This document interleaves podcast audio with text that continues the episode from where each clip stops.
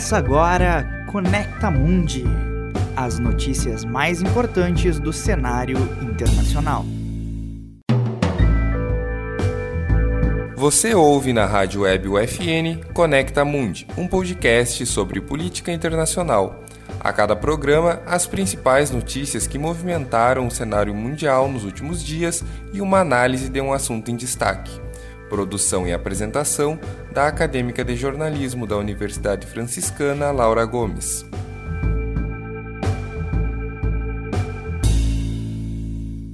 Olá, acompanhe agora as principais notícias das últimas duas semanas. Irã realiza eleições para presidente. Quatro candidatos disputavam o pleito. O chefe do judiciário no país, Ebrahim Aissi, foi eleito presidente. Ele é considerado um político conservador de linha dura. A ICI está sob sanções dos Estados Unidos por violações de direitos humanos, com a execução de prisioneiros políticos em 1988 e a repressão das manifestações do Movimento Verde em 2009. Os desafios da ICI ainda incluem a retomada do acordo nuclear, a crise econômica e a pandemia. Vacinação na África segue em ritmo lento. Apenas 0,8% da população recebeu a imunização completa. A Organização Mundial da Saúde alerta sobre a tendência de aceleração da Covid-19 no continente. Na última semana, houve um aumento de 20% dos casos de Covid em mais de 20 países africanos. A África tem cerca de 5 milhões de casos de Covid, o que representa 2,9% dos casos globais. A Assembleia Geral das Nações Unidas debate situação de Mianmar. O país do Sudeste Asiático é comandado por militares desde fevereiro deste ano. Os militares chegaram ao poder por meio de um golpe de Estado. Eles alegam que o motivo do golpe foi a fraude nas eleições. Porém, observadores internacionais afirmam que a eleição foi justa. Após o golpe, o governo reprimiu de forma violenta as manifestações da população e prendeu opositores políticos. A presidente eleita, Aung San Suu Kyi, também foi presa. Diante da situação, a Assembleia Geral da ONU adotou uma resolução que pede o fim de fluxo das armas a Myanmar e solicita que os militares respeitem o resultado das últimas eleições e libertem os presos políticos. Justiça da Nicarágua ordena a prisão de 30 jornalistas e 5 opositores políticos do governo. A justificativa para as prisões está em uma lei criada em dezembro de 2020. Essa lei criminaliza a oposição e impede que os condenados participem das eleições. As próximas eleições estão marcadas para novembro. A ação representa mais uma tentativa do governo de Daniel Ortega de permanecer no poder. A Organização dos Direitos Humanos, Human Rights Watch, classificou as prisões como um atentado à democracia.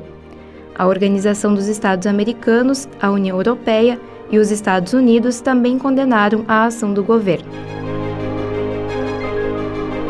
Israel elege novo primeiro-ministro. O ultradireitista Naftali Bennett foi eleito pelo parlamento. O novo premier lidera uma ampla coalizão formada por oito partidos. A formação da coalizão tinha como objetivo retirar Benjamin Netanyahu do poder, que está no cargo de premier há 12 anos. Netanyahu se recusou a participar da cerimônia de posse do novo primeiro-ministro. Antônio Guterres é reeleito secretário-geral das Nações Unidas. O diplomata português vai ficar mais cinco anos à frente da ONU. Ele está no cargo desde 2017. Após a reeleição, Guterres discursou na Assembleia Geral da ONU. Ele defendeu o multilateralismo e um sistema socioeconômico mundial mais equitativo, solidário e igualitário. O secretário-geral também reforçou que a distribuição de vacinas contra a Covid-19 deve ser a prioridade mundial absoluta. Presidentes dos Estados Unidos e da Rússia fazem reunião em Genebra. Joe Biden e Vladimir Putin buscam melhorar a relação entre os países. Um passo para isso foi o retorno dos embaixadores às capitais de ambos os países. Biden e Putin também dialogaram sobre o controle das armas nucleares. Os presidentes não chegaram a acordo sobre algumas questões, como a cibersegurança, a situação da Ucrânia e o destino do líder da oposição russa, Alexei Navalny. Pedro Castilho vence eleições no Peru, mas resultado é contestado pela oposição. Pedro Castilho, candidato da esquerda, obteve 50,1% dos votos. Keiko Fujimori, candidata da direita, obteve 49,8% dos votos. Fujimori pediu a revisão de 300 mil votos e a anulação de outros 200 mil. O resultado da eleição está em análise no Júri Nacional Eleitoral.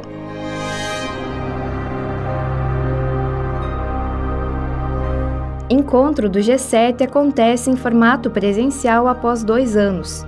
O grupo é formado por Alemanha, Estados Unidos, Canadá, Reino Unido, Japão, França e Itália. O grupo das sete nações mais ricas do mundo se reuniu no Reino Unido para discutir uma agenda ampla. O imposto sobre multinacionais, as mudanças climáticas e uma resposta para frear a nova rota da seda da China foram temas discutidos no encontro. Os líderes ainda se comprometeram a doar um bilhão de doses de vacinas contra a Covid para os países em desenvolvimento até o final de 2022.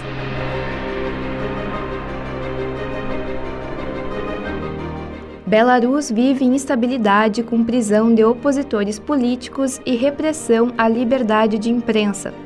Este é o assunto em destaque do podcast.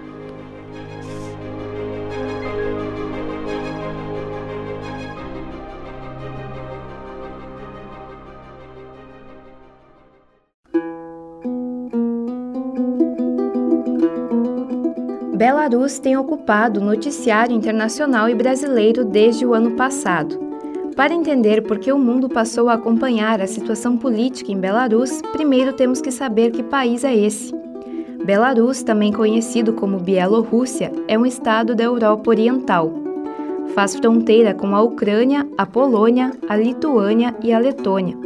O país tem uma posição geoestratégica interessante, pois está situado entre a Europa e a Rússia Apesar de fazer parte do continente europeu, as relações com a Rússia são muito mais intensas, já que Belarus era uma das repúblicas da União Soviética.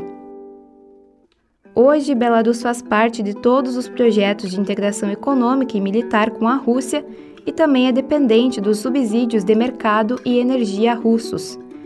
A partir de 2014, o país tenta fazer uma política externa mais independente Belarus passa a se posicionar de forma estratégica, com o objetivo de fortalecer a identidade nacional e de construir o papel de mediador no conflito na Ucrânia. O país também se aproxima do Ocidente, mas a Rússia ainda permanece como o principal aliado. Belarus é governada por Alexander Lukashenko desde 1994, ano em que aconteceu a primeira eleição após a independência do país. Esta eleição é considerada a primeira e a última realizada de forma democrática e sem fraudes. Logo após assumir a presidência, Lukashenko passou a controlar a televisão e dissolveu o parlamento e o Tribunal Constitucional.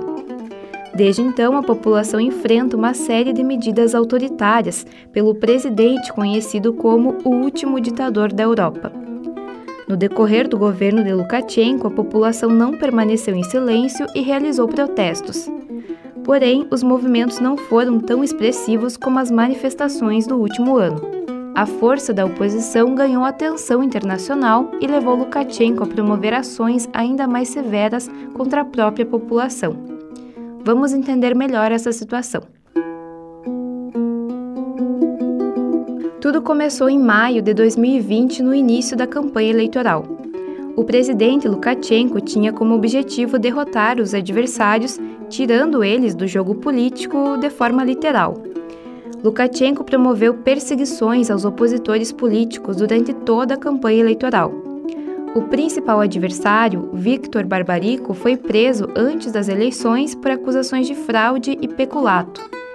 O próximo alvo foi o blogueiro Sergei Tikhanovsky. Após a sua prisão, Svetlana Tikhanovsky assumiu o lugar do marido Sergei e disputou o pleito eleitoral.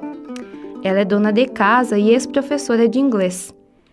Svetlana não tinha nenhuma experiência política na época, mas tinha um objetivo claro: tirar do poder um homem autoritário. Isso não se concretizou. Lukashenko venceu com 80% dos votos. Porém, a candidatura de Svetlana foi fundamental para reunir e dar força à oposição em Belarus. Os protestos eclodiram em todo o país logo após o anúncio do resultado das eleições em agosto de 2020. A população denunciou fraude e perseguição política durante o período eleitoral. As mulheres também tiveram força nos protestos. Elas saíram descalças, com roupas brancas e flores para denunciar os abusos do governo. Outra pauta nos movimentos foi a gestão da pandemia. Lukashenko é um governante negacionista e recomendou à população que bebesse vodka e fosse à sauna para combater o coronavírus. O governo também não estabeleceu medidas e restrições diante do aumento de casos e mortes por Covid-19. A resposta do governo aos protestos foi repressão e violência. A polícia usou gás lacrimogênio, balas de borracha e canhões de água contra os manifestantes. Além da tortura nas ruas, relatos de pessoas presas incluem maus tratos, espancamento e eletrochoque. Em 1 de junho, haviam 454 prisioneiros políticos. Desde agosto de 2020, foram abertos mais de 3 mil processos criminais em razão dos protestos em massa. Esses dados são da ONG Viasna. Os veículos de comunicação e os jornalistas também sofreram com a perseguição do governo. Belarus está na posição 158 na classificação mundial da liberdade de imprensa da ONG Repórteres Sem Fronteiras. Belarus se tornou então o país europeu mais perigoso para jornalistas. Em 2020 foram registradas 480 prisões destes profissionais Após as eleições, em agosto, foram registrados 62 casos de agressão contra jornalistas. Hoje, 25 profissionais de imprensa estão detidos no país. Esses dados são da Associação de Jornalistas da Belarus.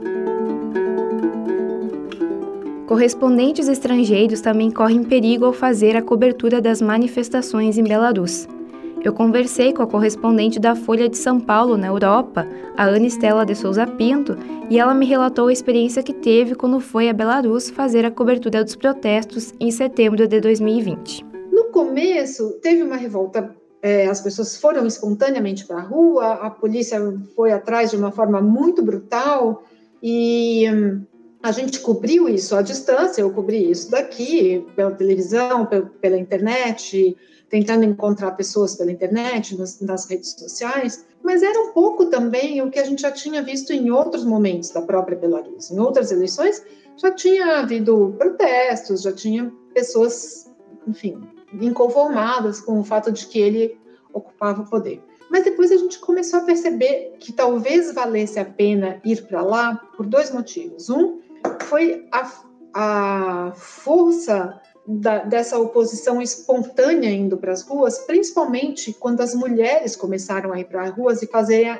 fazerem aquelas correntes de solidariedade. Então, as mulheres iam para a rua com flores nas mãos, todas vestidas de branco, e ficavam nas calçadas, pedindo para a polícia parar de bater nas pessoas. E a polícia, que também não tinha essa experiência de ver as mulheres se manifestando, não fazia, não tinha, não sabia o que fazer com elas, né? não sabia como como tirá-las de lá, porque não estava acostumada com isso. Então, isso foi uma manifestação que pareceu interessante a gente, a gente ver de perto. E, além disso, começaram a aparecer os relatos de muita brutalidade do Lukashenko com os homens que ele tinha prendido e continuava prendendo de forma completamente aleatória. Eles caçavam as pessoas, assim, no meio da rua, prendiam e levavam para a prisão. Então, eu achei, propus para o jornal, achei que valeria a pena ir para lá tentar contar um pouco o que estava acontecendo de perto, e o jornal aceitou. E eu tive muita sorte, porque esse período em que eu tive lá, que foi no comecinho de setembro, começo, primeiras duas semanas de setembro, foi o período em que houve as maiores manifestações populares. aquelas marchas de 200 mil pessoas na rua, e realmente era muita gente. Se você via aquelas avenidas, depois eu medi no mapa, eram 4, 5 quilômetros de avenidas com seis pistas, de quatro pistas de cada lado, oito pistas no total, né? totalmente tomadas de pessoas, assim, você via de um lugar mais alto, onde tem uma igreja ortodoxa, você via aquela avenida inteira tomada e lá a praça lá na frente toda tomada, era realmente muita gente. Então isso foi muito interessante de ver e por outro lado, era um momento onde a, a polícia não estava batendo nas pessoas ainda. Eles ainda não tinham entendido o que, que eles iam fazer, ou decidido o que, que eles iam fazer. Então eu tive muita sorte, porque o período em que eu tive lá, nesse período foi possível fazer uma cobertura local sem correr tanto perigo assim. Eu digo tanto perigo assim porque nos últimos dias que eu estava lá, eles já estavam começando a aumentar o cerco sobre as pessoas, já estavam voltando a prender mais gente. E no último dia que eu estava lá, eles tinham fechado toda a região em que eu estava hospedada. Eu, eu me hospedei num Airbnb. Como eu não tinha pedido credenciamento, eu tinha ido para lá como pessoa física, digamos, eu é, eles, já, eles já tinham prendido repórteres, é, jornalistas, muitos jornalistas eles tinham prendido, inclusive correspondentes estrangeiros, eles já tinham batido nos correspondentes estrangeiros, prendido correspondentes estrangeiros, expulsado correspondentes estrangeiros. Então, eu fui como pessoa física, fui lá olhar, tanto que eu não mandei nenhuma matéria assinada de lá durante o período que eu estava lá, eu só escrevi depois, quando eu saí da Belarus. Um, ele, então eles fecharam essa região onde eu estava, tinha exército fechando todas as quadras ali. E nesse dia, que era o último dia que eu estava lá, eu iria embora no dia seguinte. Nesse dia, eles barraram vários jornalistas poloneses que estavam tentando entrar na Belarus para fazer a cobertura. Então eu fiquei eu fiquei bem assustada nesse último dia. Assim, eu eu subi para a nuvem tudo que eu tinha recolhido, fotos, é, entrevistas, tudo que eu pude eu subi para a nuvem, apaguei do meu laptop, apaguei do meu telefone, é, passei a noite inteira com medo que alguém descobrisse que eu era jornalista, fosse bater na minha porta tal. Assim, eu só realmente respirei um pouco mais, mais sossegada quando eu já estava dentro do avião. Mas, assim, comparando com o que está acontecendo agora, nem de longe eu corri perigo, sabe? Hoje a situação é muito, muito grave, muito mais, tanto que a gente viu, acabaram de sequestrar um avião, né, mandou um caça desviar um avião para prender um jornalista que estava dentro do avião. Então, nem de longe eu passei o perigo que passam os jornalistas que estão lá até hoje, ou que estavam lá antes de eu chegar, ou que estão lá agora depois de ter saído. O jornalista que a Anistela comentou é Roman Protasevich. Ele foi detido em maio deste ano ele estava em um voo com destino à Lituânia quando o governo de Lukashenko interceptou o avião que fez um pouso de emergência em Minsk, a capital de Belarus. Protasevich estava na lista dos procurados pelo governo. A medida teve repercussão internacional. O Alto Comissariado da ONU para os Direitos Humanos condenou a prisão ilegal e arbitrária do jornalista. Os Estados Unidos e os países do G7 também condenaram o desvio forçado do avião. A União Europeia baniu os voos de qualquer empresa de Belarus. O bloco também pediu a libertação do jornalista. Sanções contra pessoas como o próprio presidente Lukashenko e entidades de Belarus também foram aplicadas pela União Europeia.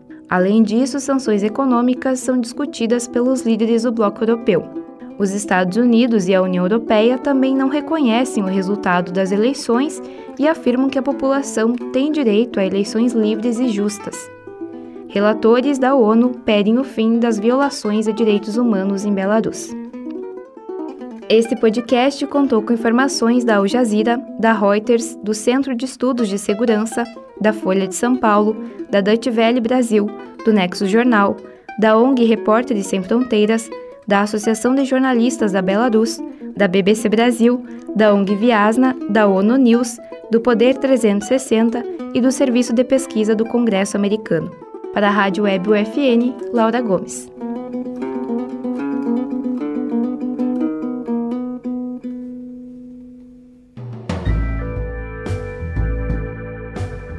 Você ouviu Conecta Mundi, um podcast sobre política internacional. Produção e apresentação da acadêmica do curso de jornalismo da Universidade Franciscana, Laura Gomes. Na Central Técnica, Alan Carrion e Clenilson Oliveira. orientação da jornalista e professora Carla Torres. Ouça Conecta Mundi todas as terças-feiras às 10 horas da manhã, com reprise nas quintas-feiras às 10 horas da manhã e nos domingos às 6 e meia da tarde.